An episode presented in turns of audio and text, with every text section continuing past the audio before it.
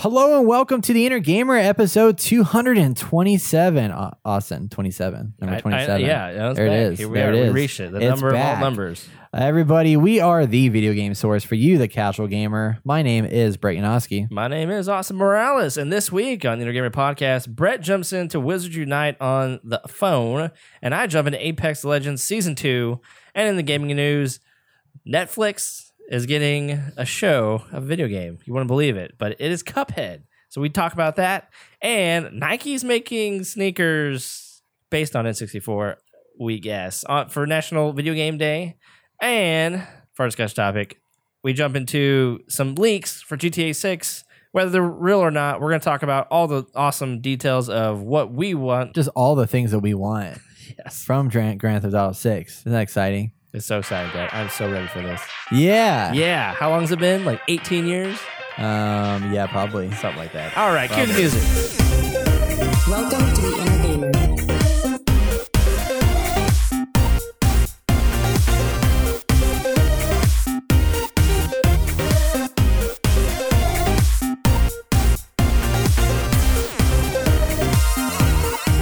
It is July 12th, 2019. Welcome to the Inner Gamer Podcast. If you enjoy this podcast, we'd love for you to donate to make the show better, and we'll give you some goodies along the way. For as low as $5, you can help support the show so we can keep bringing you the highest quality content each and every week. And if you're in the Dallas Fort Worth area, check out our next event coming up this Friday at Community Brewery. We are back in the big shebang at Community Brewery. Come on out. We're going to have some free indie games to play, couch co op style games. It should be a lot of fun. We're going to have a lot of people there. Um, I just got word that there's going to be some beers that will be available. They aren't necessarily like specialty, like brand new beers, but they are good beers, and that should be pretty exciting. So, um, yeah, I'm going to be there. Austin's going to be there. I'll be there. Our friends are going to be there. I'm going to hang out, play some games, It'll be eat some badass barbecue. Like, how are you going to eat barbecue? Sorry. What? We're at community. They don't Sorry. have barbecue. I'm thinking of Cowtown Because no, you're confused. barbecue's been on my mind for a little bit. I'm actually still not sure if we're gonna have food there yet because uh, right now we're not able to get a food truck, but we're working on it. So hopefully there'll be a food truck And hopefully it'll be barbecue. and hopefully it'll be barbecue. Um, but otherwise, there will be. Uh, they have a new beer that's coming out on Thursday. That is a fruited sour called uh, uh, something. There's a fruited sour, and then on Friday, where they're releasing the Black Light Schwarz beer, and I don't know what exactly it is, but it's a new beer that's coming out on Friday. So that'll be Sweet. there. Oh, yeah. And uh, yeah, so Austin, video games. Yes. Time. I love video games, Brett. It is time. Um, you another know, week, another video game. Another what, week. what do you another got video for game.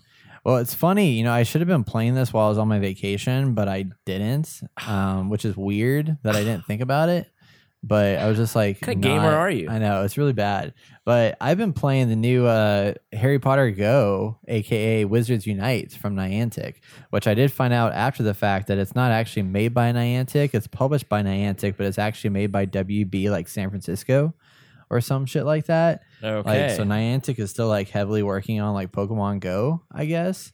But they are in a sense like publishing this game, which is really, really interesting. So um Harry Potter Wizards Unite is a new game that is basically Pokemon Go in the Harry Potter world. So you have um think of Pokemon Go, everything about it. You have your Pokemon balls, you have your Poke stops that you can go to, you have your what do they call the uh the tower? Was it the towers? Pokemon towers? yeah, Pokemon Stop. Po- no, the ta- the Oh, oh, the battles, gyms. the gyms. That's right. Yeah. Yes, the other gyms. In this game, what they've done is they've converted all that stuff to have different names. So you still have your map, you have your character, and the idea of it is is actually the first thing you do is you create your characters. You decide what house you're going to be a part of, um, just like you do in Pokemon. You figure out what color you're going to be associated with. This one you pick Gryffindor, Hufflepuff, you know, Slytherin, Ravenclaw, um, and it's not sorted by the sorting hat. You just pick what you want to be. Oh, that's cool. And um, And what do you so, want to be? Uh, I'm a Hufflepuff actually. Really I like the Hufflepuffs. Yeah, interesting. Yeah. So that's that's what I chose. You always liked into. Hufflepuff, or you just Yeah, yeah. I think I. I read up on it, and I feel like I most associate with the Hufflepuffs. nice? Yeah, What what are the, what are they? um, they are you have to very full. They they're um, educated people. Oh. They a little bit more introverted, somewhat, but they like to. They're very smart, and um, I am smart and and introverted sometimes, but not really. But really, they're they're kind of like um, they're the thinkers of the group, I guess. Because like Gryffindors are like born naturally born leaders. They're very extroverted, um, outgoing, spontaneous. Like they all that stuff. And I'm not fully that kind of person. And Slytherins are more like mischievous and like they do. They're also kind of more leaders and stuff like that. Whereas like the Ravenclaws kind of like keep to themselves a little bit, hmm but are also like very very good at like figuring things out and solving problems and whatnot. So Hufflepuff, according to or Hufflepuff, I Wikipedia, meant. Sorry, is uh, hard work, patience, justice, and loyalty. exactly. Yeah. yeah. And then Ravenclaw was intelligence, creativity, learning, and wit. Yeah. Slytherin, ambition, cunning, leadership, and resourcefulness.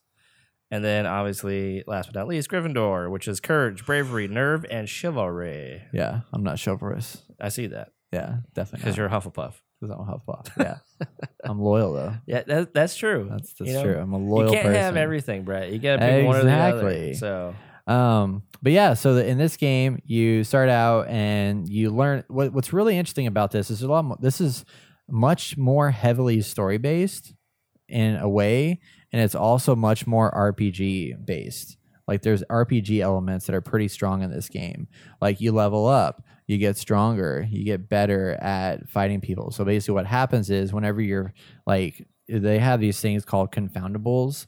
Um, basically, like there's just this big calamity that like destroyed wizarding world or whatever and then brought out wizarding things into the real world and then your goal and they call them like confoundables and you have to go find them and then basically tr- like cast magic to get them back to where they're supposed to be in the wizarding world um, so there's not this like crazy like confusion and the muggles see like magic everywhere so you're uh, tasked to do that by harry potter who works at the ministry of magic and uh, so they actually have a Harry Potter character in here that actually has a voice. I don't know if it's Daniel Radcliffe, but it kind of sounds like him. That's kind of interesting. But um, I'm sure they found someone yeah. that sounds like him. probably. Um, so you go around and you collect these confoundables, and when you're in AR mode, like the AR mode's kind of weird because you have to like move your camera around to find the traces of magic on the floor. But if you're in a room like this, like chances are the traces of magic will be on the table, and then whenever you aim your camera at the thing or object, and everything's 3D modeled in this, which is really nice. So you have like this these little goblins that come down and they're like fighting each other and tr- fighting over this object. And you need to cast magic to break them away from that object and send them back to where they came from. And uh it's really for a mobile game is nicely like the graphics are nice. Like it's a pretty good looking graphic game. I've turned ar off kind of like we did with pokemon go. I've turned it off pretty quick. At that point all you got to do is just cast magic. So you cast magic by basically tracing a shape on your screen. And the better you trace it in the certain amount of time that you have the better you'll do to cast that spell. And then you can also use potions to get a better chance of casting a higher level of uh of uh goodness i guess you could say and um, so that part's in there which is really really neat and then um, instead of having pokestops they have inns and they have greenhouses so these are different things that give you different kinds of items. So they're all scattered around the world. So like the other day I was at over by Austin City Taco Shop and the mural on the side of Austin City Taco Shop is an inn.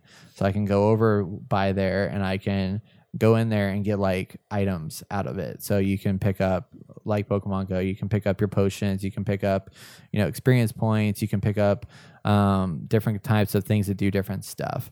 Um, and then they also have the fortresses, which are the gyms.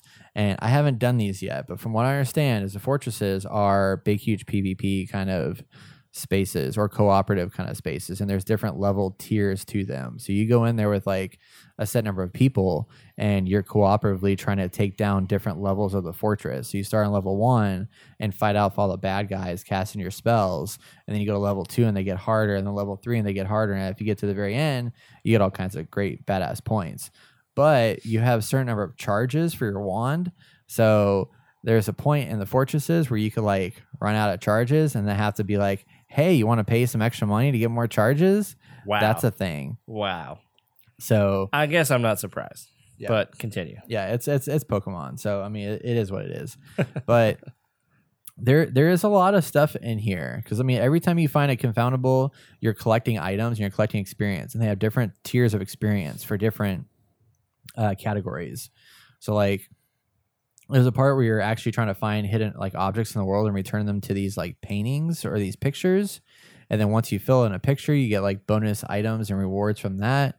Um, you level up for like the ministry of magic. There's a level up system for like i think you know like uh like just different categories you can level up to get more experience points for that certain type of thing.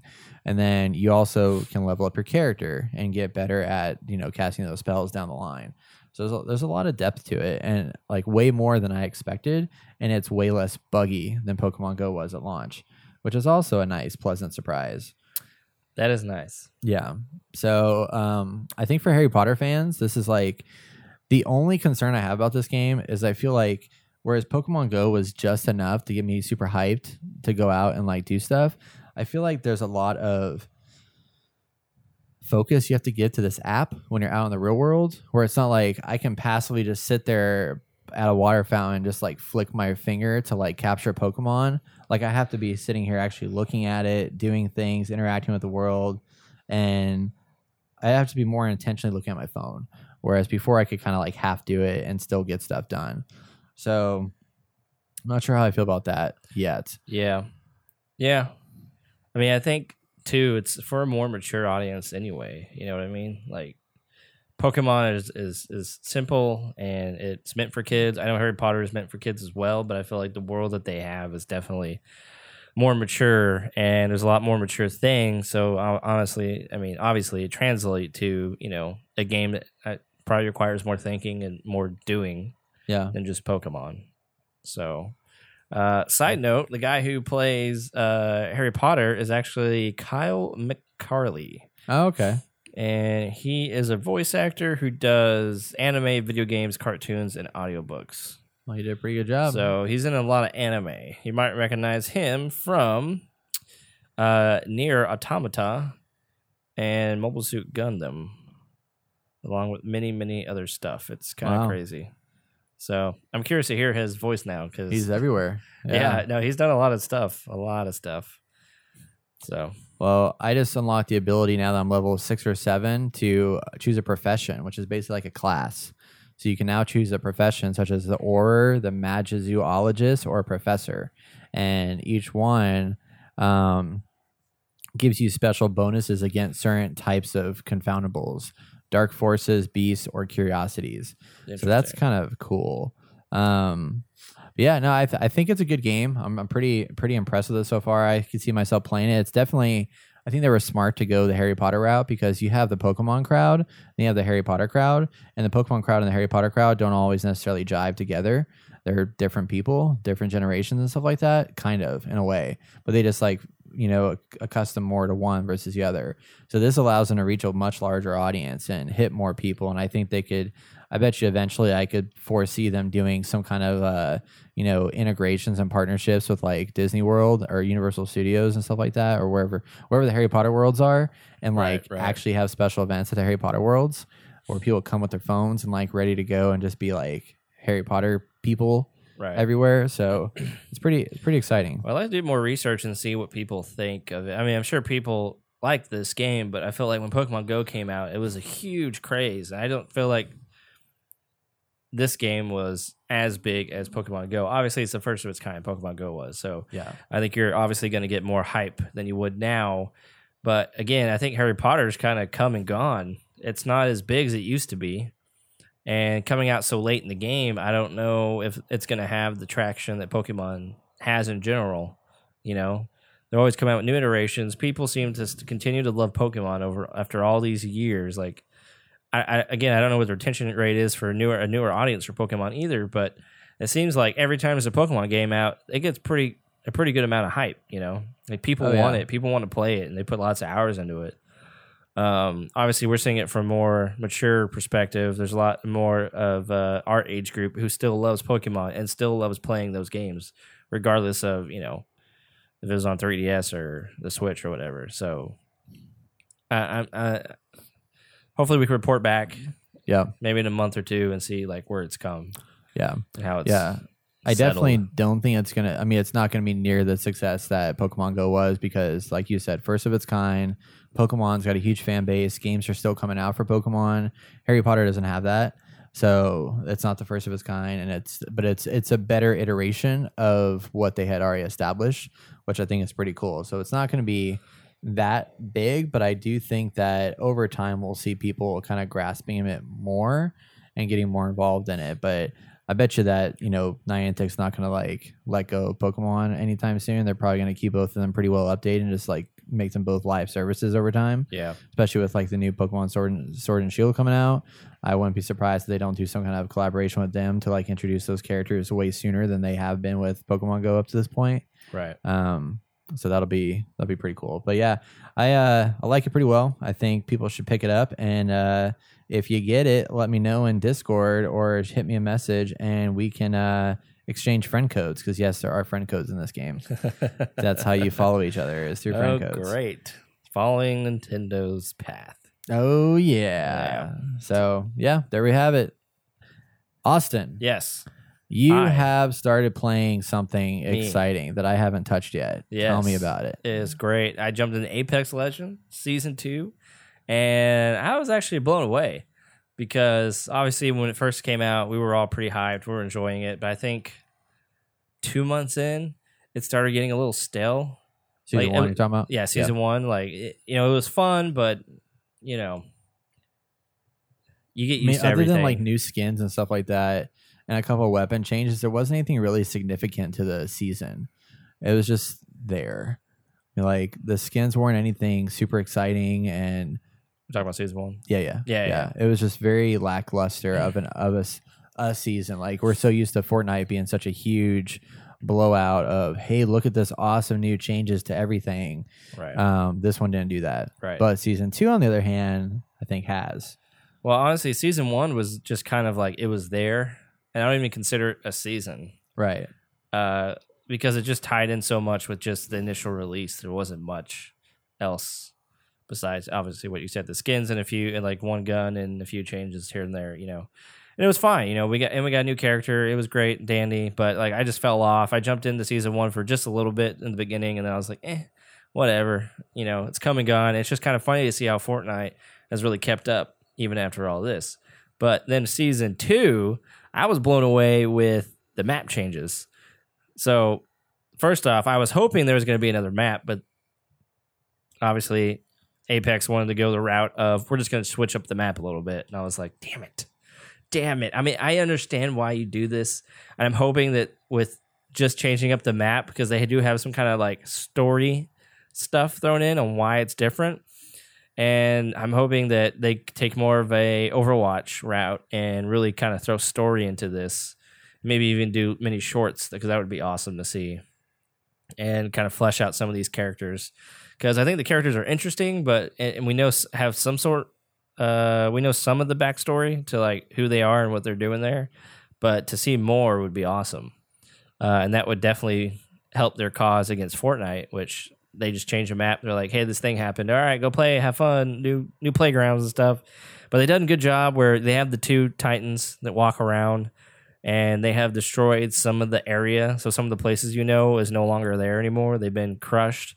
They have new buildings around the area, around the whole map, which I think some of the sparse areas where there's like kind of wide open fields have now have places where you can kind of go like there's towers and stuff and there's little complexes that you can run through and there's less uh because you know the the wood the wood structures you can kind of shoot through some of the cracks and now this one you, you have more cover but there's also windows that you can shoot through. So, you know, it's a minor trade off.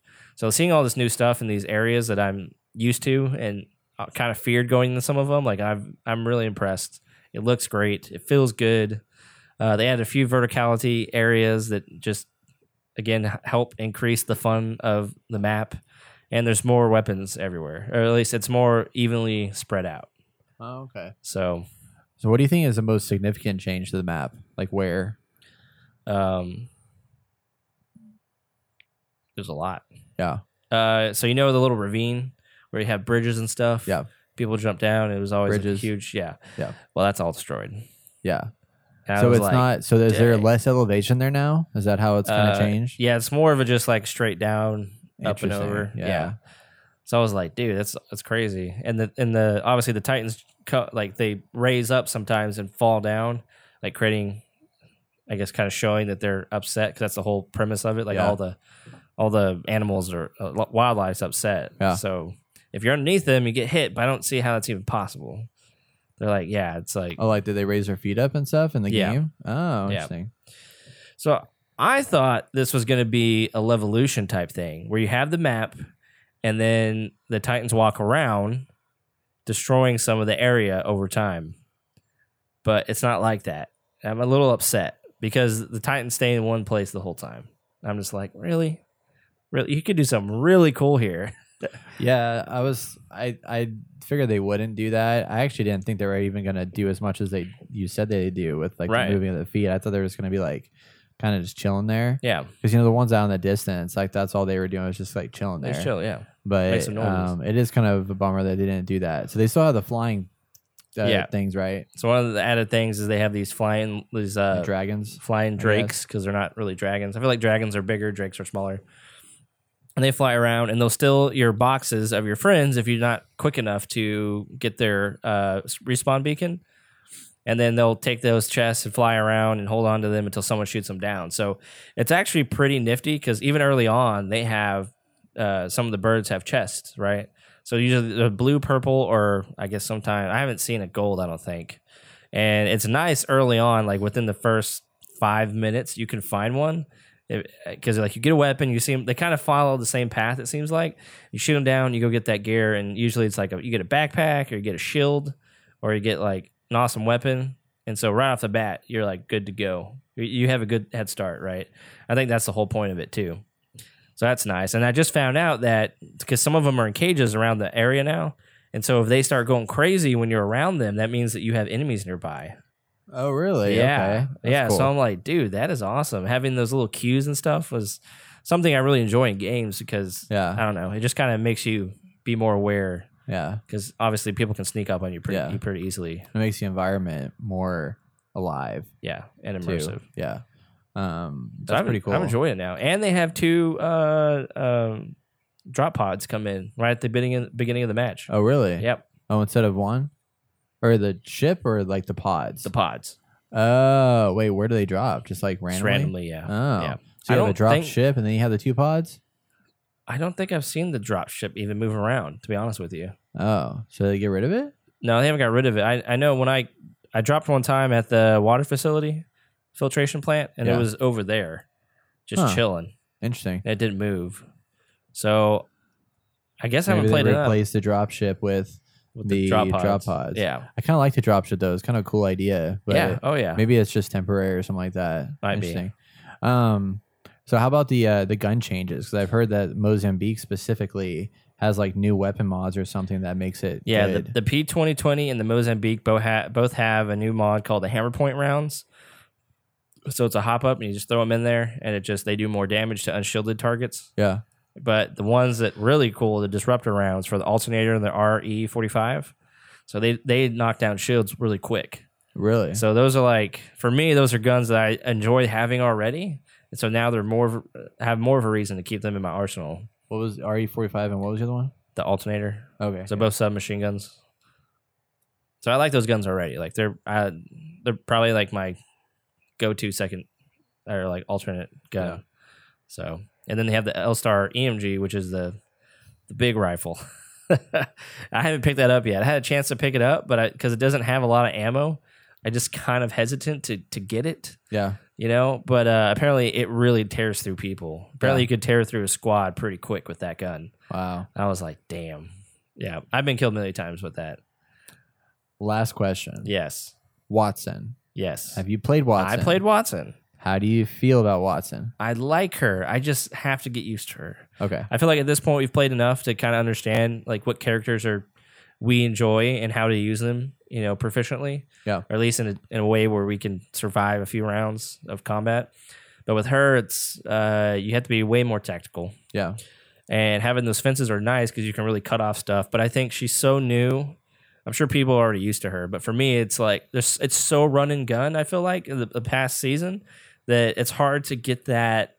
Okay, You have to now consciously think, okay, we gotta Slow set down. up these Right. things and be methodical choke about points. where they go. Yeah, create barriers, and early on, I think they really help. At the same time, you kind of just you're still moving a lot. You know, Yeah. there's no, you're not really holding the spot unless it's towards the end of the game, right? yeah, that's true. And I also Yeah. just found out that you could, because if you get the, uh, um, dang, what's it called? The thing that speeds up your your super. I already forgot. Oh, the uh, accelerant, ultimate Yeah, the- accelerant. Yeah. So if you get that, obviously, uh, well, not obviously, but it gets you your your ultimate quick, like instantly. So you go all the way to 100 percent with just one. So if you hold, if you carry three of those things, you can put three of those ultimates down at one time. Now the is the defense an ultimate No, or not the defense. fen- the the ultimate is like an ultimate like beacon thing, right? Yeah. Let me see if I can find it in here. It doesn't like block off people from coming in or something like that. No, it Or just does it uh, do something to people that come in? So Does it, like- barrages. okay. So barrages it'll, it'll stop the barrages from hitting you you in a certain area. So it cancels out that and also cancels out grenades. okay. Okay. So That's it's cool. very good. yeah, yeah. and so someone mentioned that you can do like if you're holding a, a three story building, you can put one in each level. So they can't throw stuff in there. They can't, you know. oh my gosh. and it recharges your shield over time. yeah. So I'm like, dude, Yeah. that is really good. wow. huh. So if you're pinned down and you put three of those out, potentially it could help a lot. Yeah. So Wow. I, I really enjoy what she can do, and I think she is going to change a lot of stuff. Also, Caustic and uh, Gibraltar have. Um, Better hitboxes. No, I think they take less damage, fifteen percent less damage. Okay, cool. But then I think Lifeline and not yeah Mirage, I think they take five percent more damage. So kind of balancing out those people a little bit. I'm anxious to play Gibraltar again and see if it's better. Yeah, and I then did feel like I went down pretty quick for being a tank like character. Yeah. Oh yeah. Oh yeah. They they kind of brought him back a little, back a little bit, but with uh with the new character, it kind of cancels out his awesome attack, his also ultimate. So uh, I haven't really played enough to see how you know everyone clashes together, but uh it's been fun. Yeah. Like I'm back in it. It- It's nice, man. It's nice. Sweet. Well, I can't wait to play it. I had a supper time. Shout out supper time. Uh, messaged me last night. It was like, "Hey man, you want to jump in and be, be our third for this game?" I'm like, "Nah, I got to work on a presentation." I was really bummed, but I got to get into it sometime this week. I'm pretty excited. So, well, that's awesome. Glad to see it's better and improved and invigorates folks a little Yeah. bit. But the question is, how long will this last? That's a good question. How's the uh, battle pass? It's good. Yeah. It's the same as last time. So I mean, can- are they you can- better skins and stuff like now? Like more Oh yeah. So the main the main thing that's different now is you can do the drop in emotes. So- oh yeah, those are super cool. Right. Yeah. So everyone has their own drop in emote, and then you have to get to the end level to get all of them for because there's only one for everybody. So you have to get up to I forgot. There's 80 or 90 levels. So, but you can also purchase levels as well if you want to. So I went ahead and spent thirty dollars instead of ten. Damn And son. so I jumped to twenty five, and I already got caustic. Caustic is the first one you get. Damn son. You spent thirty dollars and you spent it on the last pack too. You spent forty dollars on this game. Yep. Damn. It's worth it. I enjoy these people. That's good. That's Yeah, good. like they're doing. They have a good game. They have a good game plan. They're not trying to, you know, steal all of her money, unlike EA is. Surprisingly, they're not doing it either. And I was gonna say I it is think it's- EA, but I know, I know, Yeah, but it's not like in your face. Yeah, yeah. Like other other games are like. you hear that EA? We're actually giving you some kudos. "Ugh, I know, but again, they've done a good thing, and you know they have a lot of cool skins. And if you get the extra pack or like the advanced pack, which is thirty dollars, you get extra skins as well on top of that for other people. nice, So nice. Yeah, I dig it, man. Well, that's going to wrap it up for the games we played this week. If you want to play games with us each and every week, you can join us on our Discord channel. Check out that link in the show notes. And if you like what you hear, subscribe to us on your favorite podcast app and tell a friend. Stay tuned. We'll be right back with our video game news. You're listening to The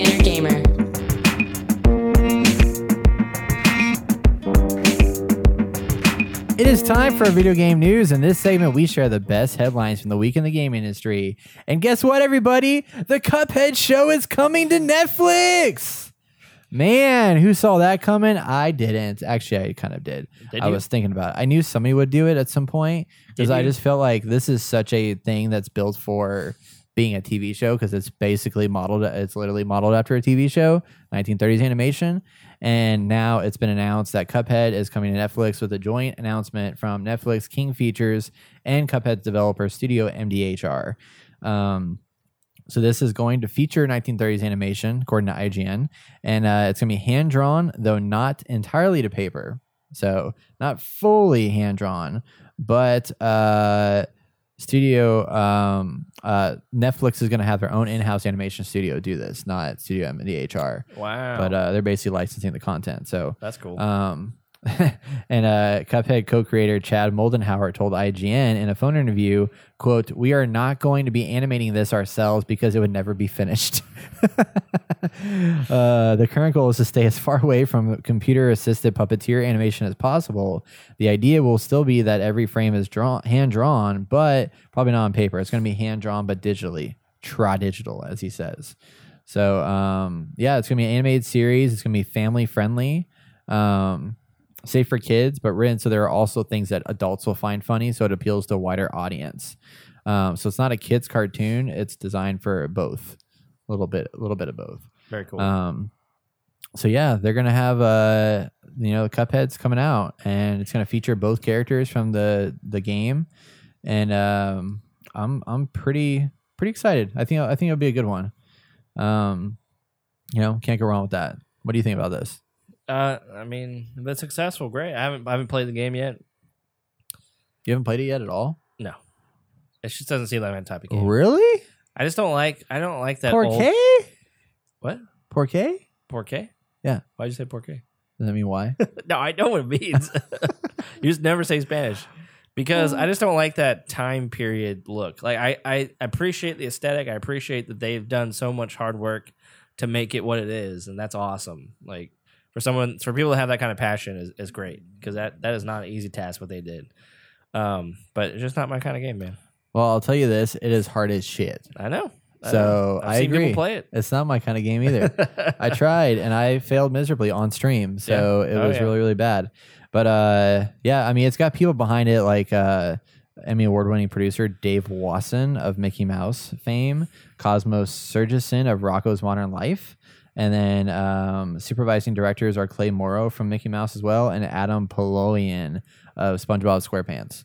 So people in the animation industry that have made some things happen are working on this. So Very cool. should be cool. I'm I'm pretty hyped about that. Um, hopefully it comes to fruition because obviously, as Austin can tell, Stranger Things three season three was good.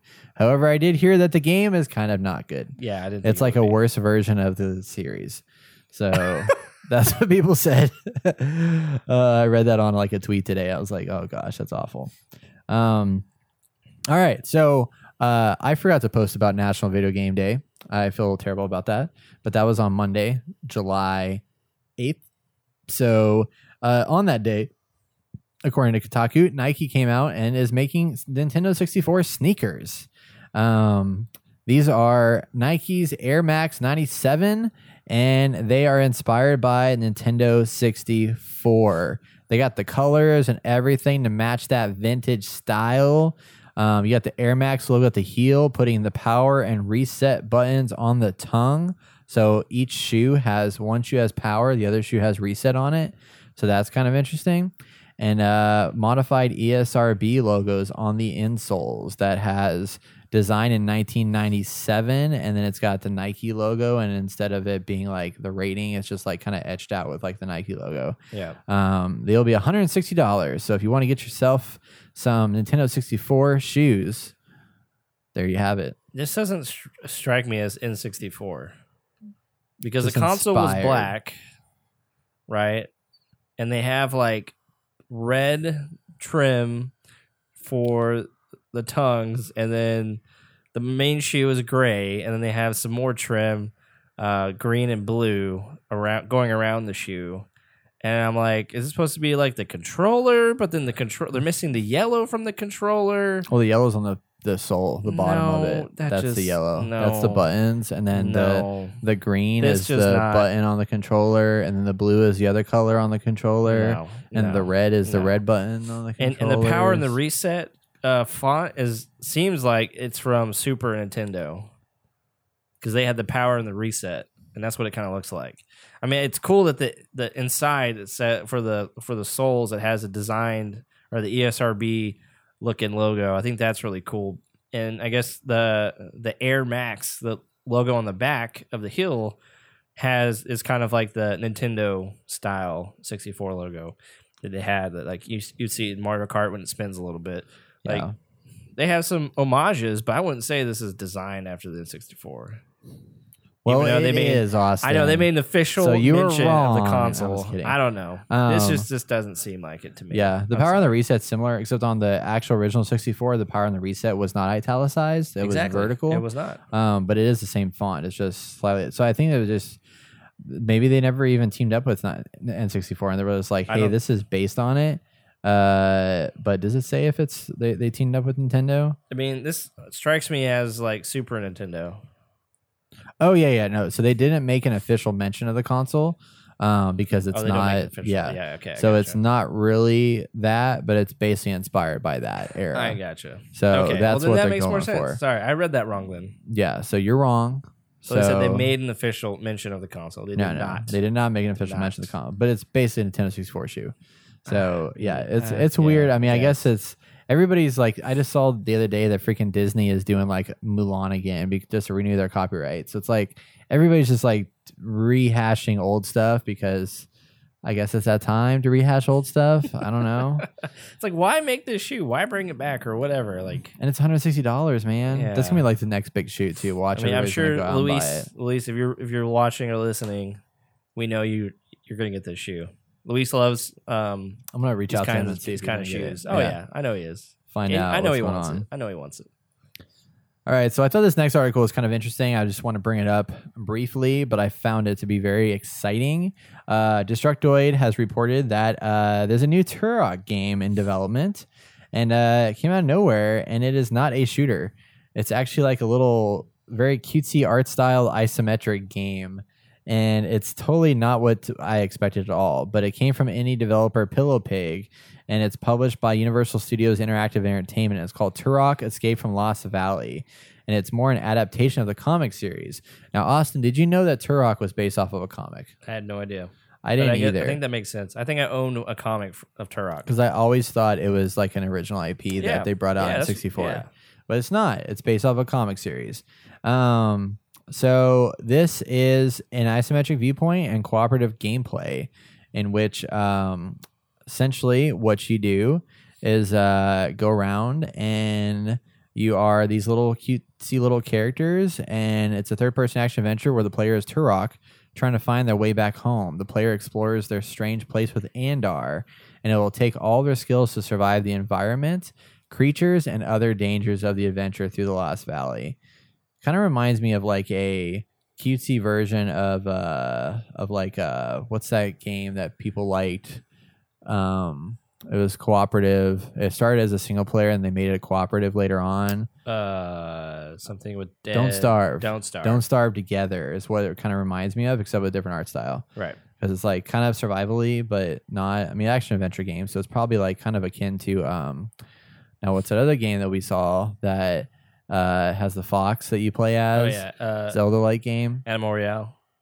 no no the uh Oh. zelda like game the fox Oh, Tunic. tunic there you go Yeah. Tunic without the 3D. Yep, yep, yep. So, um, yeah, what do you think about this? Do you think it's? Would you play it? Interested? Intrigued? Eh, I mean, I think the art style looks cool. I don't know. I guess if I gave it a try, I might like it. But right off the bat, it just doesn't seem like anything I'm too interested in. Comes out July twenty fifth. That's like quick. mean, it just like was announced, and now it's hey, it's coming out. I don't think it's marketed to me. you know what I mean? Yeah, So I mean, it's made by Universal. Surprising, or part Or of it published. published. yeah. Yeah. I mean, if it's if it works, that's awesome. I'm happy for him. Well, you're not human then. I I'm guess just I'm not. Man, well, uh, that's funny. good way to take me down a peg, Brett. I know, right? appreciate it. yeah, there you go. There you go, man. Um, So, Austin, you remember Cliff Bleszinski? How could I forget? Man, you remember this guy? Good old Cliffy so he was B. like he made Gears of War. Yeah. He uh and then he made, you know, Lawbreakers, and then he made that other game, Radical Heights, that was based off of Battle Royale, Oh, and then he just about that. disappeared. And he's like, I'm done with the Good. world of gaming. Good. And I'm out. I'm out. But he's actually been like super busy. So I, I saw this on GameSpot and I was just like really just this is kind of one of those really random things you don't expect because Cliff Bleszinski is one of those household names that's up there in the echelon of like you know um uh Ken Levine and Hideo Kojima and like he's a name that people know. I don't know about Ken Um, Levine, but Hideo Kojima, yes. I think Ken Levine's a bit like smaller than Hideo Kojima, but That's true. yeah, Yeah, you're right. Yeah. I mean, like in that of like names, like individual game people that Yes. you actually know their name. Right. Which, Todd uh, Howard. Todd Howard. Yeah. Um. Um. Yeah. I mean, you have Cory Barlog is now on that list, but True. he used to not be beforehand. So, Right. but Cliff Bleszinski is in that. Like Cliffy B. Like he's in that. Um. So all this stuff happened. He was like, "I'm done making video games. I'm not going to get it anymore." So now, um, he's been doing something that I never would have expected him to do, which is uh, he's working in theater. Like Good. he's he's he invested. So he apparently I didn't know this. So he invested. Obviously, he invested in Epic. Um, he was early starter of Epic because he created Gears. So I mean, he did some good stuff. Like Gears is a game that's lived on forever. Um, so he made a bunch of money off of Epic when he left, and uh, Good, you know good. had his stock and stuff like that. And then he was also an early investor in Oculus before they got sold to Facebook. Wow. So with those two things, he made like a shit ton of money off of Yes. it, which is why he was able to like safely go and start his own company and then have it fail and fall flat on its face and still be able to get back up. So then he went and invested and became a producer for a play called Hadestown. Ha- yeah, Hadestown, and it won eight Tony Awards, which is a lot wow. including best musical and uh, that was a huge victory for him obviously and then after that he went on and was approached to co-produce another broadway play a new version of terrence mcnally's frankie and johnny in the clair de lune which stars oscar nominees michael shannon and audra mcdonald and this is coming from may to the end of august and um, he said his name is in the playbill which is really exciting so it's a broadway musical that he's basically co-producing I was like, that's crazy. And then uh, additionally, he's working on his memoir. He's trying to get it all together, and it's going to be a book that's basically like kitchen confidential, confidential for the gaming industry. So what happens behind the scenes in professional gaming studios? So I think that could be interesting. it could That's be kind of like the uh, blood, sweat, and pixels that you know um, uh, Jason Schreier put out. Right. Um, so I think, I mean, he's been in it so long that he definitely could provide some good insight on that. I'm anxious to see what this memoir kind of falls into. And he's also in the restaurant business. He's invested in the Raleigh Beer Garden and the station in Raleigh, North Carolina. So it's crazy to me that here we have a guy who is in the games industry, had a big screw up, and then has been able to like completely shift into other realms and find huge success. It's like, moral of the story is if you see something coming your way and one thing's not working out, you can pivot and still survive as long as you invested in Oculus, made a shit ton of money, oh yeah. or just in general. Like Yeah. I just think you can do it in, in general. Like I was saying, especially when Lawbreakers or, or uh, Radical Heights came out, it's like, dude, just go away. Just go away. Honestly, I, th- I think Radical Heights had a lot of legs. I feel like it could have survived had it been a different time and a place. Oh yeah. He he just kept getting late to the game. Yeah, You know. because like it didn't bring anything new to the table. The because Fortnite was already out, so like it was too. It had that same kind of personality as Fortnite, and it didn't bring anything new to the table in regards to like gameplay, like Right. Apex did. Right. So I think that's why it wasn't able to succeed, Yeah. and that's kind of a bummer for them. Yeah. So Well, I'm just glad that he's doing something else. He's got out of the industry because he he left, he came back, failed. I was like, man, just don't come back. I appreciate everything he's done for the gaming industry because he's helped move it along at key moments in time, and so it's like you, you've done your job, just just go. And I'm glad to see that he's being successful in other places. So Yep. living the dream, man. living the dream, living the dream. You know who else is living the dream? Mr. Patrick Sutherland himself. Oh, jeez. Uh, if y'all remember from back many many episodes ago, we talked about Patrick Sutherland, uh, who is who was formerly the president, uh, CEO of Dice, um, the people behind Battlefield, and uh, he left to go start a new venture, and he went off to start embark on a new adventure, a new adventure called Embark. So, haha, get that. And uh, we talked about what he was trying to do and how he was really excited about streaming technology and like all these new changes in technology. And um, as of last week, uh, GameSpot has reported that uh, his studio, Embark, has been acquired by Nexon, the folks from over the other side of the pond who are all about free to play games and make Oh, a bunch of a bunch of things oh, and uh, they have bought into his company and now own 66.1% of Embark shares. oh, jeez. Um, so they used to have 32.8%. Now they've invested more, and now Embark is uh, owned by Nexon. And um, with that, Embark is a subsidiary now of Nexon, and Sutherland, Sutherland has joined their board of directors as part of the company's first investment into Embark. Um, so yeah, they uh, they were excited when they bought this. They were like, "Hey, they've made huge progress, and Patrick Sutherland's been a huge essential part in driving the vision forward. So let's bring them close together." And uh, they share similar worldviews. Both our companies know uh, this is uh, quotes from the CEO Owen Mahoney from Nexon, CEO and President Owen Mahoney. He said both our companies know that game development needs an overhaul, and we're both convinced that new technology, methodologies, and perspectives will completely reshape what games can become. Um, and then currently Embark is working on at least two games, one of which is free to play cooperative action game set in the distant future. And then it's coming together and um, it's about overcoming seemingly impossible odds by working together. Um, you know, you know, Brad, we've heard similar words spoken before by a major gaming company, oh, yeah. What is that? Xbox, Oh, yeah? Kinect. We're going to change the world. change gaming forever and fall flat on our face. Yeah. Um, like if you think about it, I, I feel like VR was a big push, right, for like changing the game a little bit, and even it is kind of struggling. I mean, it's still moving along, which is good, and hopefully in the future it becomes something amazing that really does change the game in a big, big way. But I just don't see like w- thinking of like how the game could be changed. I don't know how that's even possible. The only thing I could think of, and this is just me being kind of negative about it, is maybe they're trying to change the game in a way where they can make money off of free to play games and battle royale games or whatever with microtransactions in a way that's not as intrusive, hopefully, but also very tempting to do it. So, you know, in a way that makes it easier for people to grasp onto those kind of practices without being so, you know, egregiously upset about them, I guess. Yeah. Which we should be, is what I'm not saying we shouldn't be, but I mean, how how would they change the game? Like, I can't think of anything. Well, so it says in the article here that they, so most of their studio, three fourths of them are working on a new game, that cooperative free to play action game. Okay. And uh, they have about 80 developers in their shop. But the other quarter of them, they have another internal team that's working on a platform that will help a broader group of people make games.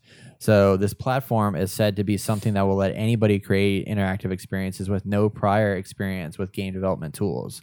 So think dreams, but in an application of some kind.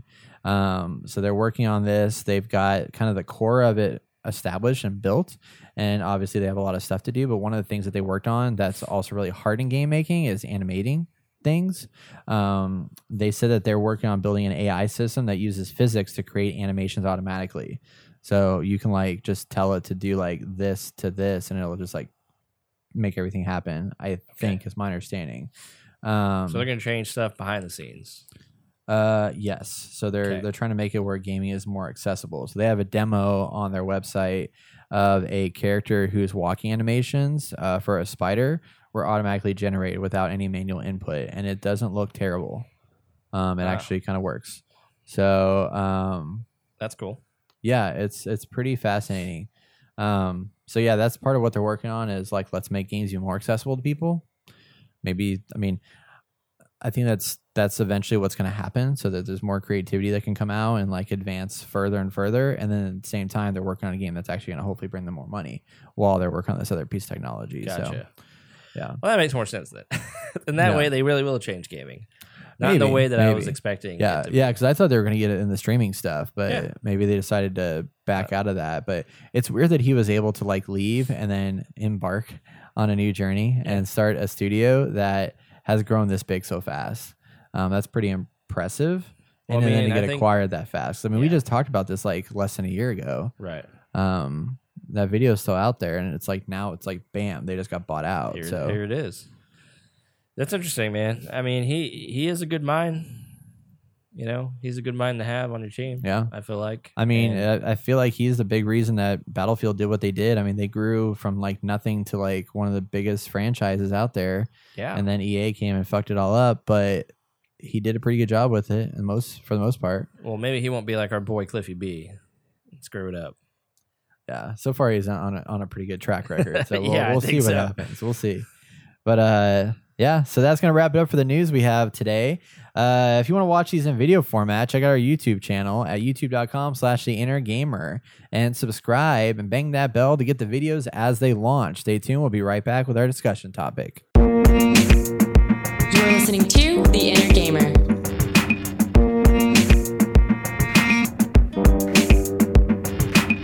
Welcome back, everybody. Each week we break down a hot topic in the gaming industry, and this week we're going to talk about a supposed leak about Grand Theft Auto 6. But it was later found out that it very well could possibly be fake. We're going to talk about it anyway because it's really fascinating and it leads into a conversation that we more importantly want to talk about, which is what do we want for the next GTA 6? Red Dead Redemption 2 just came out not too long ago, last year, as a matter of fact. Um, it's in the running. Red Dead Online isn't as you know big. I feel like as people thought it would be. GTA Online is still running strong, but it's been six years since we've had GTA Man. release. It's been a long time, and I feel like we're about to have a moment where they should talk about it a little bit Yes. in some capacity within Right. the next. I mean, maybe it won't be that way. Maybe we'll go ten years like we did with Red Dead Redemption before we hear anything about it. But I think it's a good time to dive into a little bit and see if it's Yeah. true. And if these leaks are true, which they very well might not be, it sounds amazing. And I feel like this could totally be possible though in next generation. Dude. Um, yes. Yeah. All right. So going through a couple of this, this is from uh, GamesRadar.com, but originally the leaks were released on Reddit from some people that said they had reliable sources that um, had this information and were leaking it on the interwebs. But it's said that it, the game is set in 70s, 80s Brazil, inspired by Netflix's Narcos, and it's next gen only. And it's going to have four main characters working way up a drug cartel and a split storyline. Um, a couple of the more details is that it's codenamed Project Americas. It's going to be set in Vice City, so they would be bringing Vice City back in a new fictional location based on Rio de Janeiro. Um, and then uh, the game's going to balance realism and arcade. It'll have a playable protagonist. Um, you play as up, up and coming drug lord wannabe Ricardo, and uh, another key character's name is Casey. You start off as a grunt doing drug runs, cocaine smuggling in Vice City, and then expand outward to larger, bigger areas such as South America, where you make connections with the big time drug lords and work your way up into multiple places. Um, there's going to be a heavy focus on weather, hurricanes, and floods, for example. Um, they want a very awesome 70s 80s soundtrack. Um, the drug empire building is a mechanic similar to Vice City Stories, but bigger. Think uh, GTA Online, but much much larger. Um, you can have only have weapons on your person, no arsenal in your back pocket like RDR2. Uh, your personal vehicle will be like your horse saddle in Red Dead Redemption. The car, uh, basically all your equipment is stored in the trunk, and you also store your body armor in the car. If you wear it, it appears no longer just an inv- invisible thing. And um, there's gonna be a lot of subtitles, so stuff like Max Payne because it's all in other languages uh, or another language. So you might see a lot of that happening. And then uh, the last little bit, it'll discuss topics such as HIV, the immigration crisis, and a fictional version of Fidel Castro. Um, so that is a little bit about what was revealed in this story. And I mean, like, dude, I would. I, this sounds like a really interesting game. I mean, I don't know how. Like, it's bad that I'm like, I really want to be a drug lord in this video game, but I We really want to be a drug lord in a video game. you have hype around that, and this was. I mean, if it's true that it started development in 2012, but didn't really officially start until 2015. Then they caught on to this trend of you know, who would have thought that Netflix would bring out this great series that people actually enjoy a lot, and that that could spearhead this game if this really is what they're making into something that could be really interesting. So I think it's, uh, I mean, it's right on the coattails of something very successful. So that, that could really help out. I mean, people are familiar with that time era and what's going on, and I think it'd be really interesting interesting to explore all that. Um, I mean, we get to go back to Vice City if that's true. That would be awesome. Yeah. I mean, that that's one of the best GTA's I remember playing growing up. You know, because uh, what was it? Two, two was good. Yeah. GTA two. Yeah. Like obviously first its Wait, kind. three? Three. Yeah. Yes, three. Two was top down. Three was Right, right, right. Three, three. Yeah. Yeah. Played a lot of that, but then Vice City came out, I was like, dude, this is awesome. Yeah. Hundreds of hours in that game. You know. Yeah. Great time period. You know, great music, all this stuff. And for them to bring it in current year, they could do a lot of interesting stuff. A lot of interesting things. I would love to see that. I think like Rio de Janeiro would be a really interesting setting to have some of that stuff, and then having Vice City with that like right on the ocean with the water and like the Hawaiian shirt stuff going on, and like that Oh, yeah. seventies eighties era. Um, Oh, yeah. One of the things talked about how like the cars would like as time went on in the story, the cars would also change with the timeline. I feel like that would be way ambitious for them to do. Like, hey, let's just design a whole slew of cars as like time progresses that are only usable in certain areas of the timeline. But yeah, I mean it's it's still really intriguing. But like, you know, GTA five was really cool in that it introduced I mean the bank heists were a big deal. Um, so that was really exciting. It had uh, the multiple characters you could play as um, and switch in between them all the time on the fly. Uh, that was really like unlike anything you've ever seen before. And I feel like some of this stuff makes sense. It seems like an, a nice evolution of it.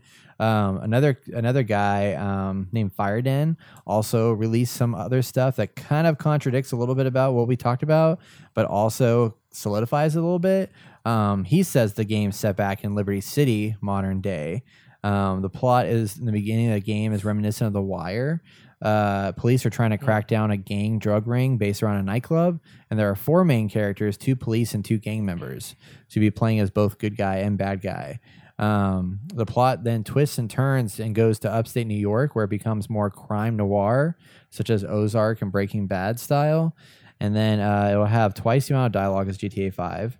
Uh, the main storyline splits after a while. The criminal side has sort of a sandbox build of a crime empire thing. Fallout 4 meets The Sims, where the police side is more of a traditional action game with a little twist of LA Noir.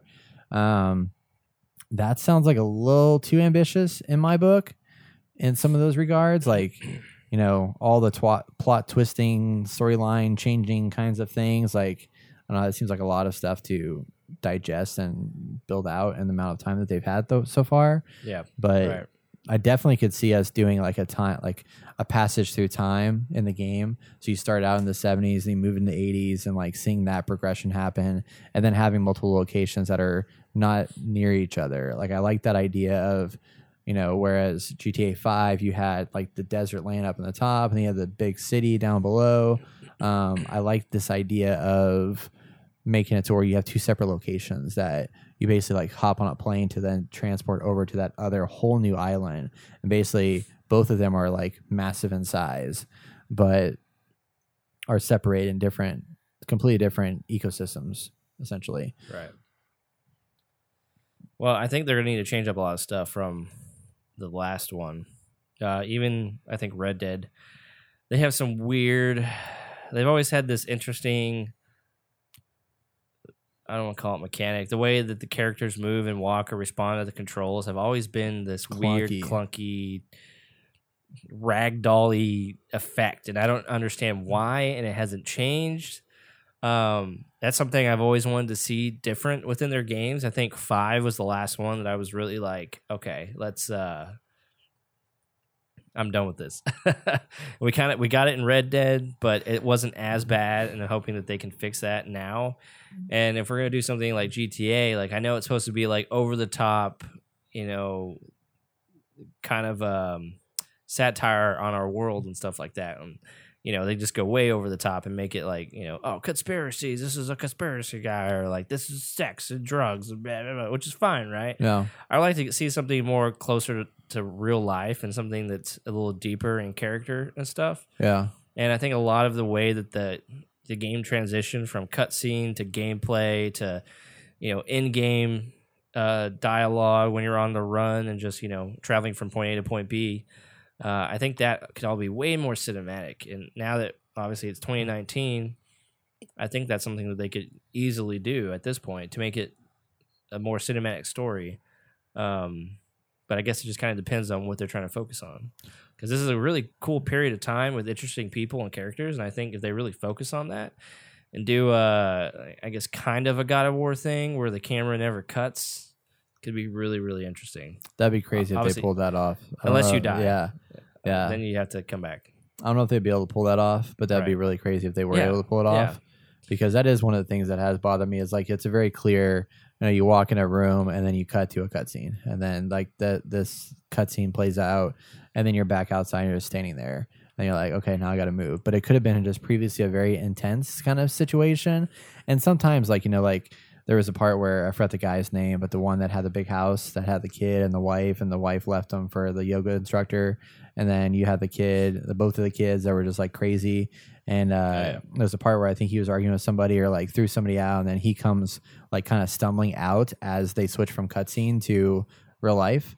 And like so they they've tried to transition those together, but because it's not seamless, Right. it still doesn't exactly. do it right. I mean, it still seems like they're using that engine that they've always used to some degree. Uh, maybe they've modified it over time. Oh yeah, yeah, they've definitely Uh, done some change. I mean, because man, that old engine they used to have, oh, it's bad. And then GTA Four came out, like that looked really good, and then Yeah, it got better. And but yeah, they've never been able to improve the gun mechanics or anything like that, like the gunplay, the movement. Um, and I think part of that is a realism thing because they do move kind of realistically in some capacity. Like whenever you turn on a dime and like go back to the direction, like there is that lag time because Right. of the fact that you're stopping Right. momentum and then going the other way. But um, I just feel like I'm moving jelly. You Yeah. know, all the time. And it was just a ball of rolling jelly. It's just like, like, Gang Beast style. I don't know. I, I Yeah. feel like I'm drunk playing that game. It just bothers me. Maybe you are drunk playing that game. Well, Never there's- know. that's very possible. At some, certain points in time, that's very possible. You're literally drunk in Red Dead Redemption Right. 2 at some point. that literally Yeah. happens. Yeah. Um, yeah, I, I, I really want to see them capitalize.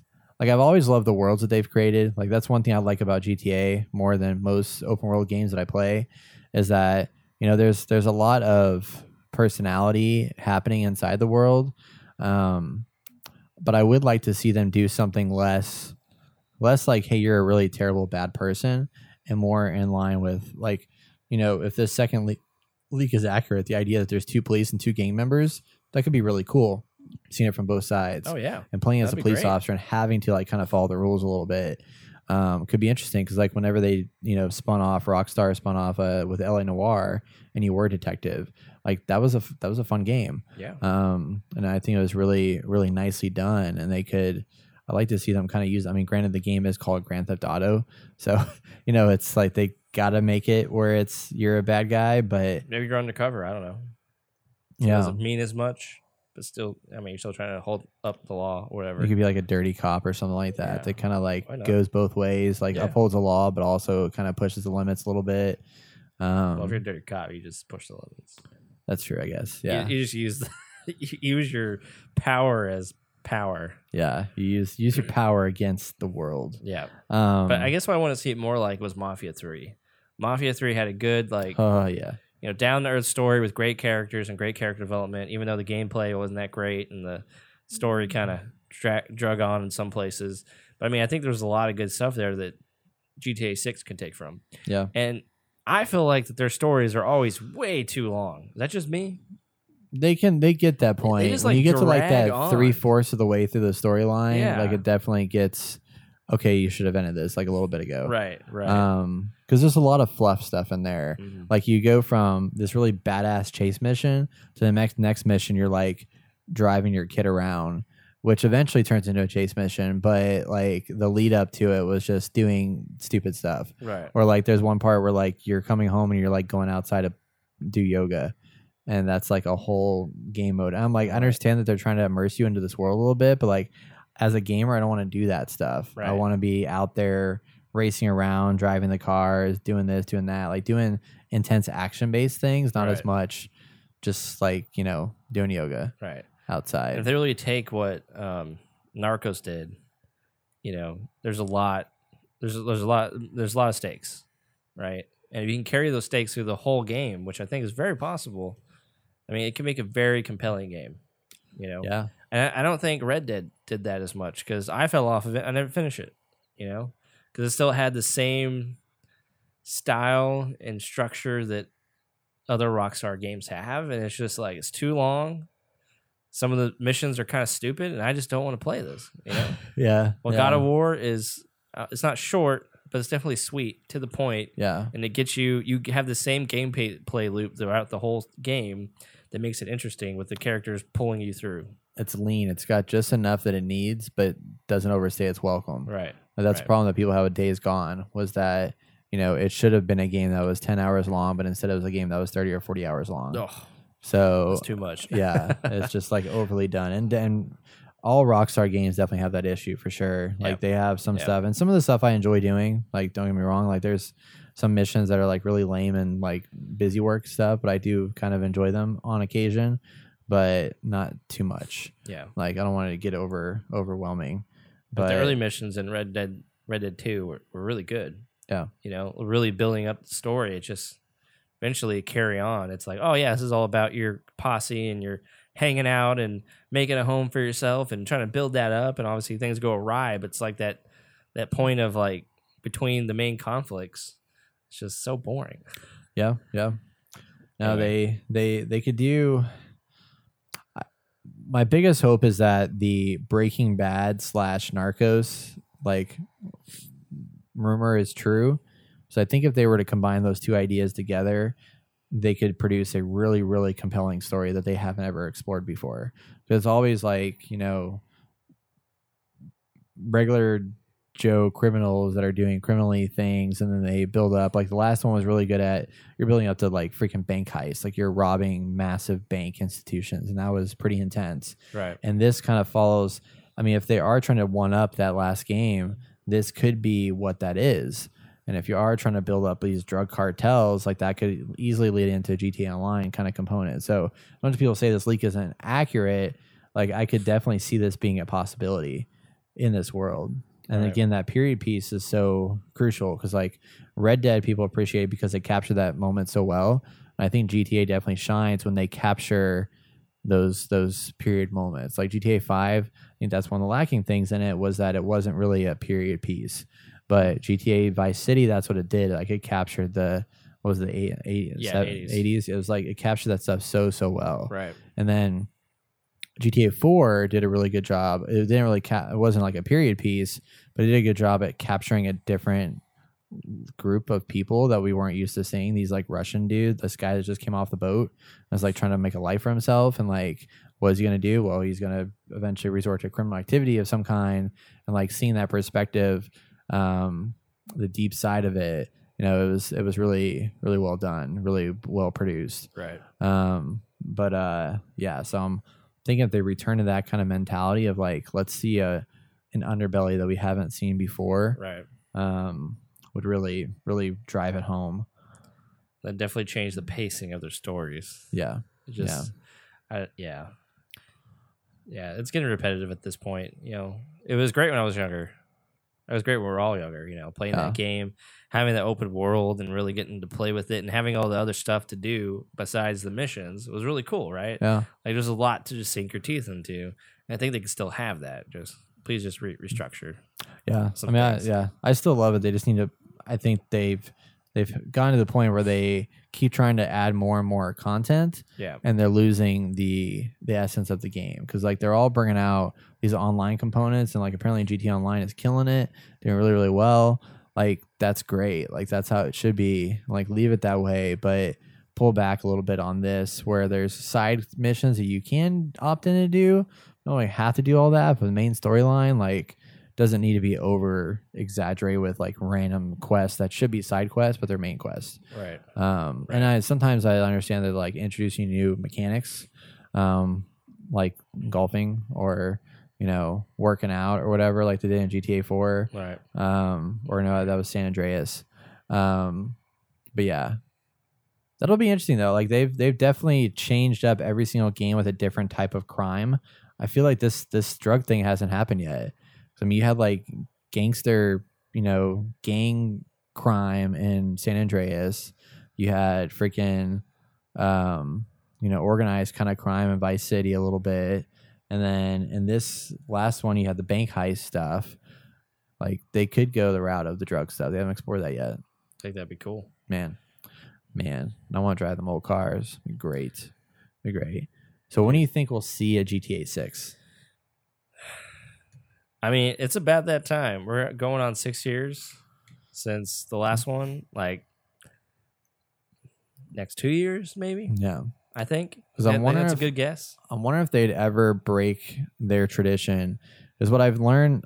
What they've done in the past is they've always released GTA Six before the new generation comes out, or GTA in general, before the new generation comes out to get it on those consoles so before people buy them, and then release re-release it upres for the next generation like a year later, so that you can then buy it in a higher quality and stuff like that.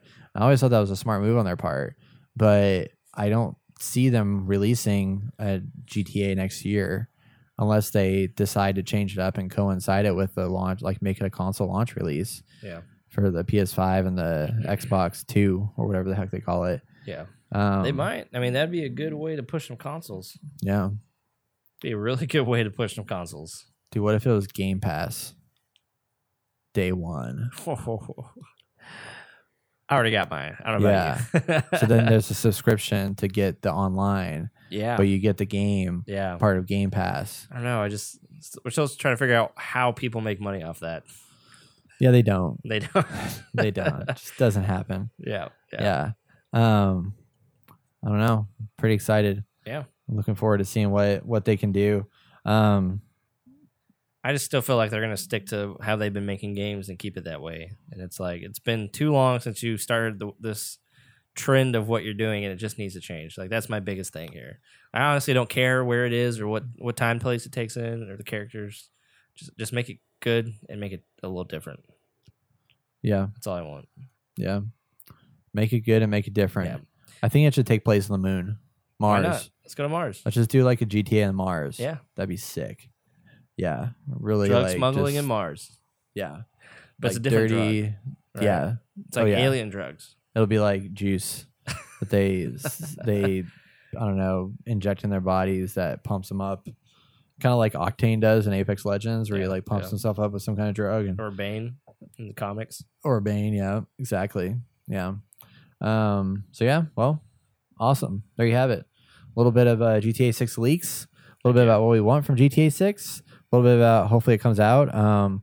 My estimate estimation is probably going to be not until 2022.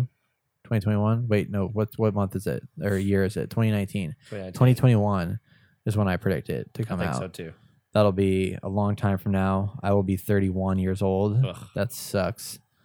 So I will probably be like, I don't want to play this game because I'm too old for video games. But hopefully not. hopefully not. Hopefully I'm still doing this podcast and like we're making Bobuku's amounts of dollars. We'll be here. Which you should go and donate patreon.com slash the inner gamer to help us make those buku amounts of dollars so that we can continue to fund this project that takes a lot of time and money All out of our pockets all the time. we would love if you could help contribute to make the show better. That would be awesome. And uh, additionally, if you have a question or want to contribute to next week's segment, drop us a line at theinnergamer.net and let us know what you want to hear us talk about. We would love to do it, make it happen. And uh, yeah, you might just get a shout out on the podcast. So Get that shout out, go. guys. uh, with that, we're going to take a quick break, come back with our video game releases. You're listening to The Inner Gamer.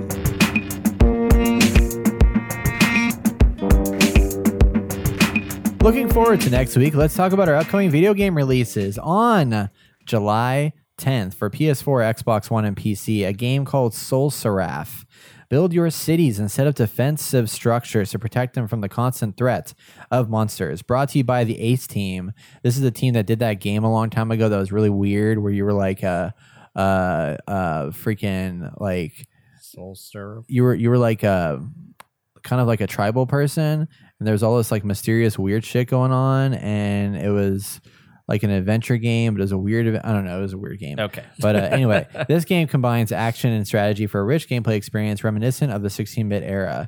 And then on the 12th of July on PS4 and Switch, Dragon Quest Builders 2 comes out. Oh man.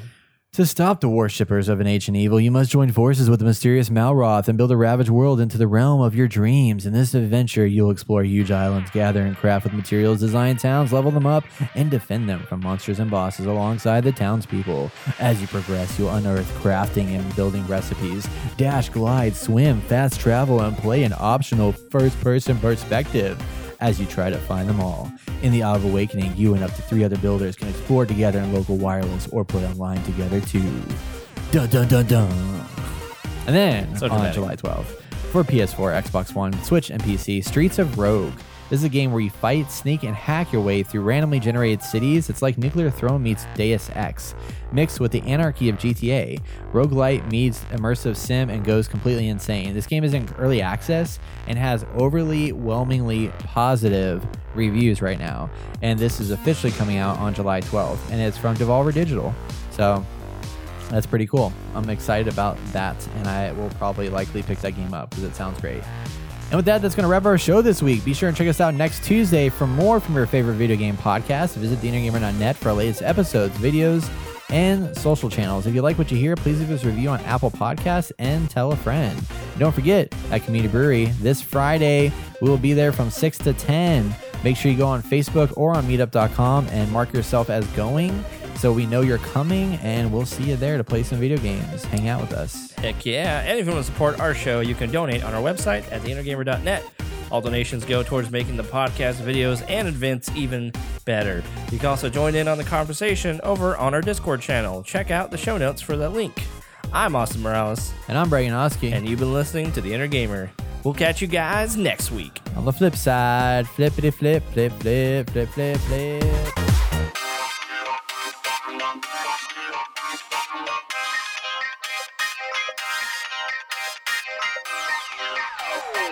Oh,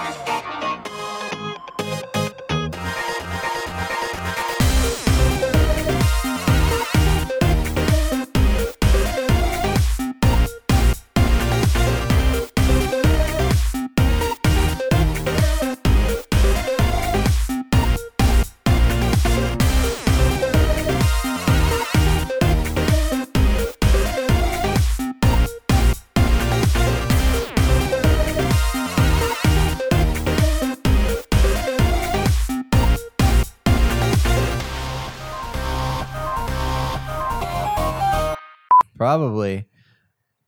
Correction. It's been, oh shit.